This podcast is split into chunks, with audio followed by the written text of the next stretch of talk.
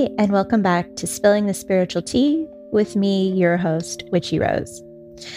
All right, guys, so today we're going to be talking a little more on divine timing and divination, kind of like a continuation of our last episode from last week.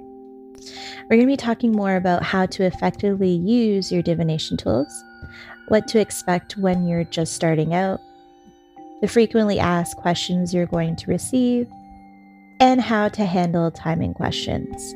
So let's get started.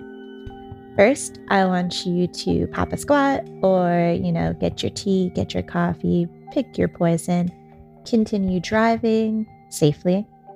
I also want to make sure that you are continuing your routines and just tuning in and let your mind wander and do what it needs to do so that your subconscious mind can take hold of this information. All right, so let's get started. How to effectively use your divination tools. Well, first off, you got to make sure that you are taking care of them like you take care of yourself.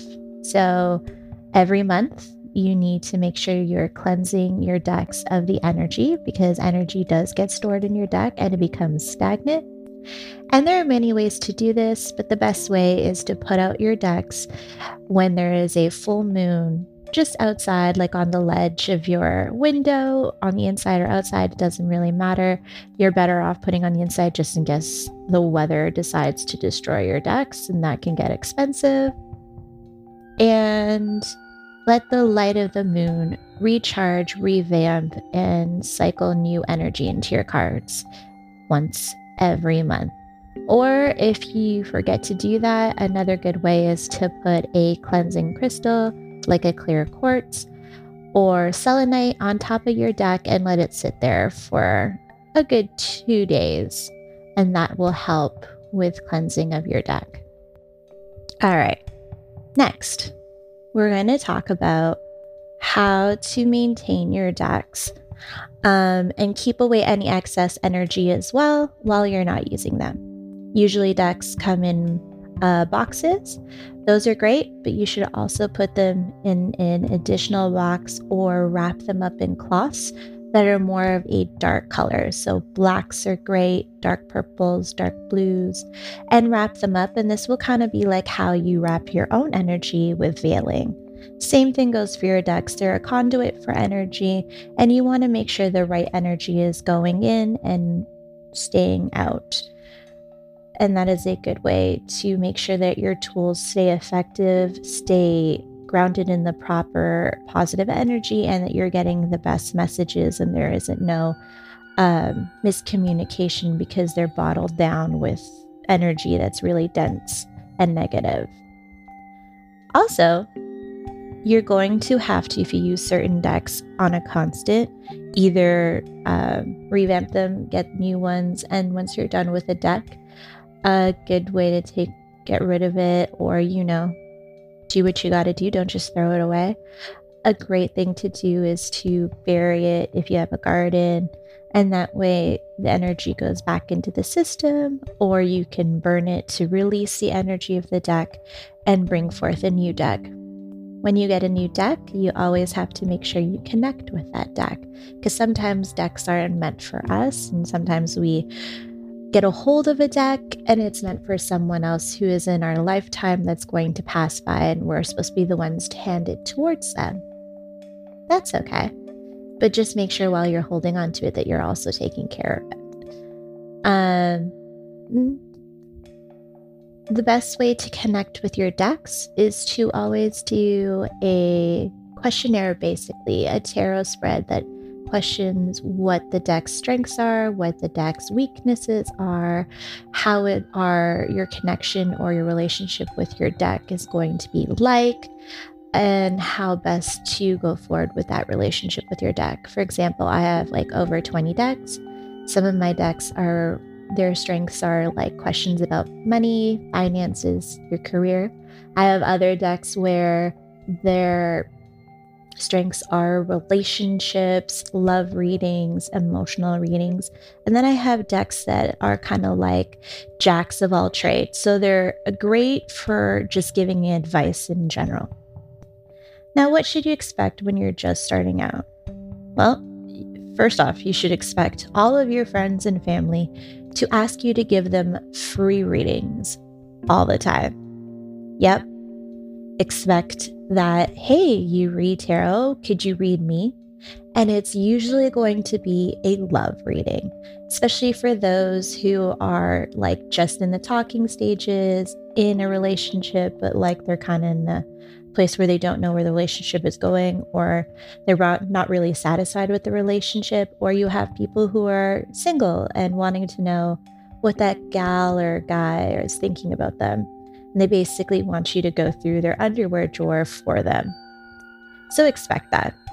Also, expect people asking you questions about money and about what they should do because they're stuck in life. Those are going to be your frequently asked questions. And if you tell someone you're a reader, they're always going to ask for a free reading. So be mindful of that. And really, before telling anyone, my biggest advice is to figure out your hard boundaries. So, the stuff that you're willing to do and the stuff that you aren't willing to do, because it is energy when you give readings. And there should be kind of like a back and forth. So, if you do this reading, don't be make sure that they don't expect that you're going to constantly open to give free readings just on the fly. It is your energy, it is your time. And yes, it is a great way in the beginning to learn um, and to get a better feel and connection with your divination tools, but also you don't want that to be abused as well. So make sure that you put some hard boundaries with the people you love, the people around you once you start your divination, because you're going to find a lot of people are going to seek you out for free knowledge and free wisdom and some free advice. So just be mindful of that. Also, be mindful of how you're learning. So, a good way to do and a lot of people do, is they use the booklets that come with the decks. And that is a great way to start. not going to shit on that. It is a great way to start. It helps you with a little verb. But also, we have to remember these are divination tools. They're tools to help us reconnect with our intuition. So, if you're someone who is really based in intuition and is on the fly and sees a bigger picture rather than get stuck on the little details, you probably won't connect so much with what the booklet says. And you'll connect more with what the pictures incite in you, what insights you get when you look at the artwork. And neither of those options is wrong. It all just depends on what jives with you the best. So if you're someone who jives more with how the pictures make you feel and what they bring up, that's great. Do that. But my biggest advice is to write it down. Write everything down when you first begin. Because insights that you get when you first begin might take years to actually show up. And it's really great to go back and see how much you've developed your intuition and, and your skills as a divination tool reader.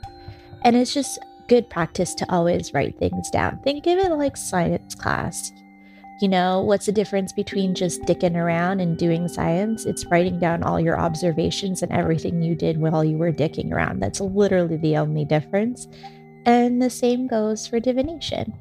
How do you know if what information you're getting from spirit is right unless you write it down and you're able to go back to it? Because nine times out of 10, while you're doing readings and divination, you kind of become a conduit, kind of like the telephone for spirit to the person you're talking to, whether that be yourself or someone else. So, a lot of the times you won't remember a lot of what you said like hours after you've done the reading. And that's normal. That's actually a really good sign. So, while you do remember, while you are cognizant, please write that stuff down. And if you're someone like me who is you know, detail oriented with how I deal with life and information.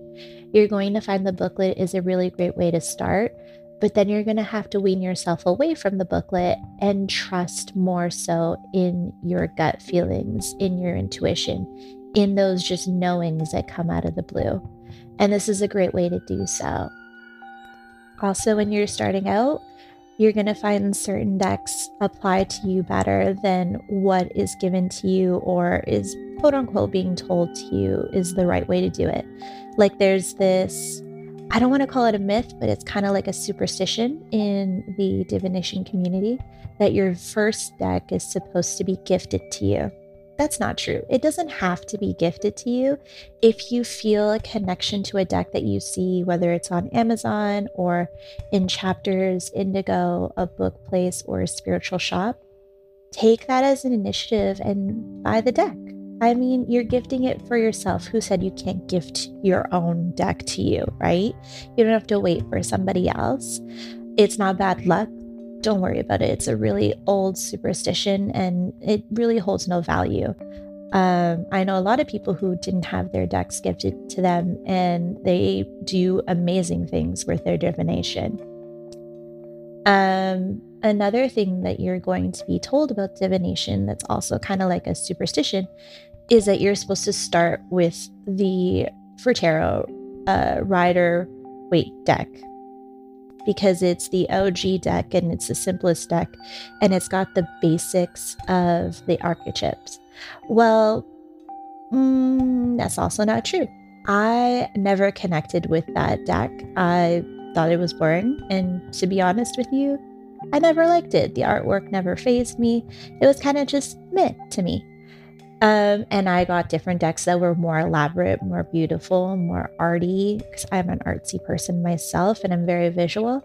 And I never had a problem learning tarot. My first deck was actually a gifted deck to me, and it was a deck based on Greek mythology. So it was really, really beautiful. Um, and I did fine. So don't be too worried about and hang up on those things. If you vibe with a deck, take it use it. The more you use it, the more you'll be able to understand it, and the more your readings will be accurate and better. Because remember, people think that all readings should be accurate, especially when you first start out. That's not entirely true because it's kind of like when you first tap into a phone line. Sometimes the phone is a little like you got the background noise and you've got like the the radio noise in the background, so it's really hard to hear what the other person is saying. Same thing goes when you're starting to really get reconnected to your intuition. You're trying to tune into that radio signal that you may not have been tuned into for a long time. So it takes practice. And that brings forth opening up yourself to do readings for the people around you. Um, first things first, always ask permission. Don't just go around doing readings for people on the fly because you're bored and you want to do it and you're tired of doing readings for yourself. Don't do it doing tarot readings or divination like that is kind of like going through somebody's diary or going through, you know, their underwear drawer. You have to ask for consent because not everything that's going on in someone's life do they want to be known or public. So always ask permission and ask if someone wants a reading. Now, let's get down to the nitty gritty of the frequently asked questions you're going to get and my advice as to how I had to deal with it and the, and the downfalls that I've learned and what you're going to learn, um, and maybe just a little advice. So, first and foremost, you are going to get a shit ton of questions about people's love lives. And more so, you're going to get shit ton of questions asking what the other person thinks of that person now, I know a ton of readers who refuse to do those types of questions unless both parties are cognizant that the reading's happening and that they both consent. And again, it goes back to just because it's kind of like reading someone's diary or going through their underwear drawer without consent. It just feels a little violating. Now, for me personally, I kind of steer towards okay, you kind of want to know what's going on in this situation. You want to know how they feel. Well, how about we do a spread that's more so talks about the situation between the two of you? Because that, whenever you're talking about the situation or the relationship between two people, it's still good and consensual because you're not technically going through the other person's, you know, diary, what you're doing is you're looking at what's happening between the two of you. And that will bring forth, you know, information as to why they are acting the way they are. So, this is what's happening in the situation. This is the emotions behind it. So, it kind of gives you a little bit about what they think about that person, but in a way that's consensual, as if you were literally having a conversation and talking to a friend about that person that you're kind of dating and you're unsure. So, you kind of tell them everything that they do. And then that friend gives you a vibe of, what that person might be thinking because you know, you have the wisdom behind it, you've been through it, done that, got the t shirt, whatever the case may be. It's kind of like that, only a little bit more in depth and a little more in tuned. Um, I would always say, depending on where you are. So if you are a minor, mm, stick to maybe reading for minors. For people who are above the minor line, I would advise not to read for minors just because you never know. Like their frontal lobe isn't as, you know, it's not developed until they hit 25. So just be wary, uh, especially with laws. A lot of laws in different countries, um, it's against the law to do divination because they see it as quote unquote witchcraft, unless it's seen as a joke or for entertainment purposes only. So be mindful of that. But if it's just with your friends, just be mindful of the fact that you're going to get a lot of those love readings and they're going to ask you, well, what does this person think of me? Are they the one? What should I do?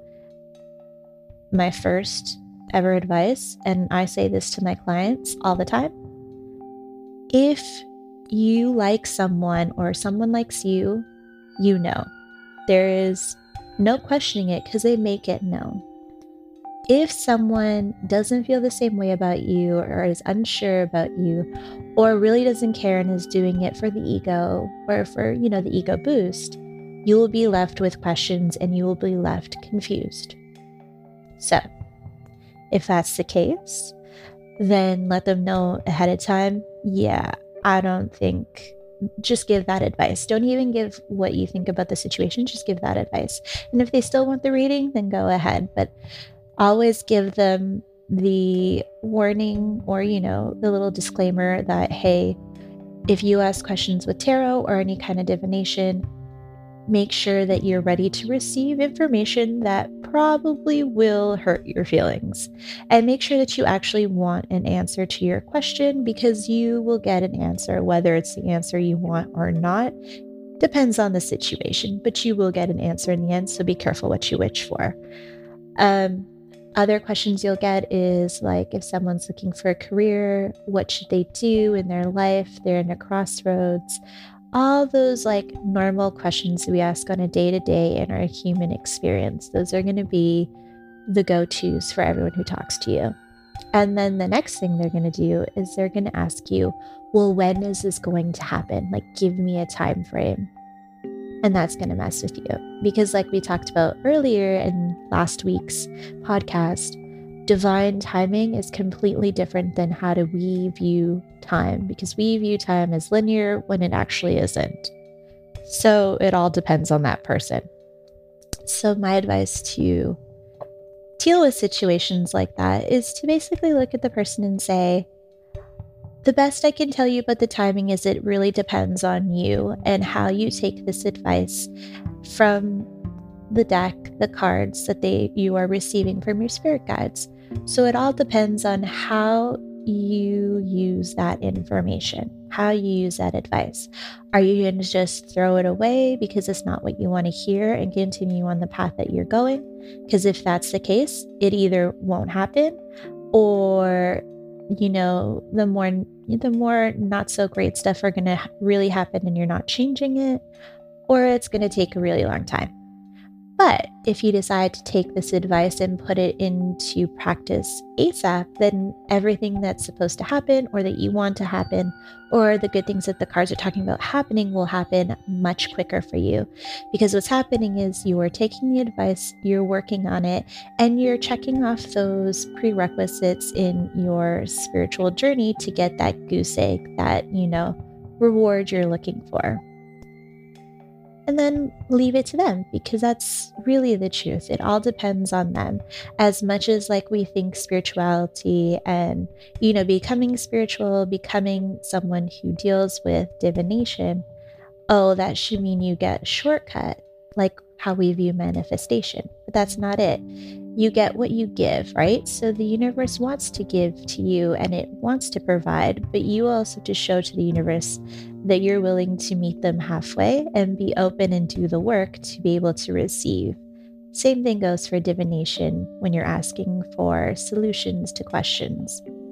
And that would be your best bet when you're first starting out and people ask that question. So you're not kind of like, uh, I don't know, six months. Just like kids, when people ask questions, oh, I always ask questions back. So, for example, well, when am I going to meet my soulmate? Okay, well, when are you planning to take the advice that your spirit guides and your ancestors have put forth through your card reading into practice? when are you going to start do A, B, and C? Because once you start doing that, the faster you go down this road of meeting your soulmate and being ready for that situation. And then it makes them have to think and really take forth the advice that you've given them and sit in it, and more so than not, actually take it and use it. All right, guys. So this one's going to be a shorter podcast than normal, but I just want to give you a little bit more feedback on how to effectively use your tools, what to expect, because not everyone tells you what to expect. You just assume you're going to be like, for my for my older crowd, you know, like the psychics that were on the the channel that was that had all of like the ShamWow and after 11 p.m. call now mystic you know, I don't know, Serena, and I will tell you your future. That's what people think. And that's not how it happens. It's really a process of learning and basically going to the gym. You're reworking out that intuition muscle until it's strong and firm and you just can do it automatically or like breathing. Um, for my younger crowd, oh God, people think it's like that's so Raven. I still feel like that's an older crowd. I'm so sorry. Gen Z. I am so out of the loop, but kind of like that. Like people think it's kind of like that, or the um, Long Island medium. Love her. There, there's no disrespect. I'm just saying people think usually that's how it goes. And it doesn't for everybody. It's different for everybody. So don't expect to be like at that level from day one. Everyone has a first step, everyone has a first chapter.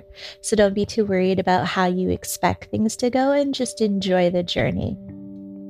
Thank you again for coming to this Mad Hatter's tea party where we spilled some more spiritual tea together. I know it's a little shorter than usual, but you know, that doesn't mean it wasn't compacted with more really useful information. All right, it's now time for you to find your way back from spiritual wonderland. I hope none of you lose your heads on the way back. This is Witchy Rose, and I'm heading out.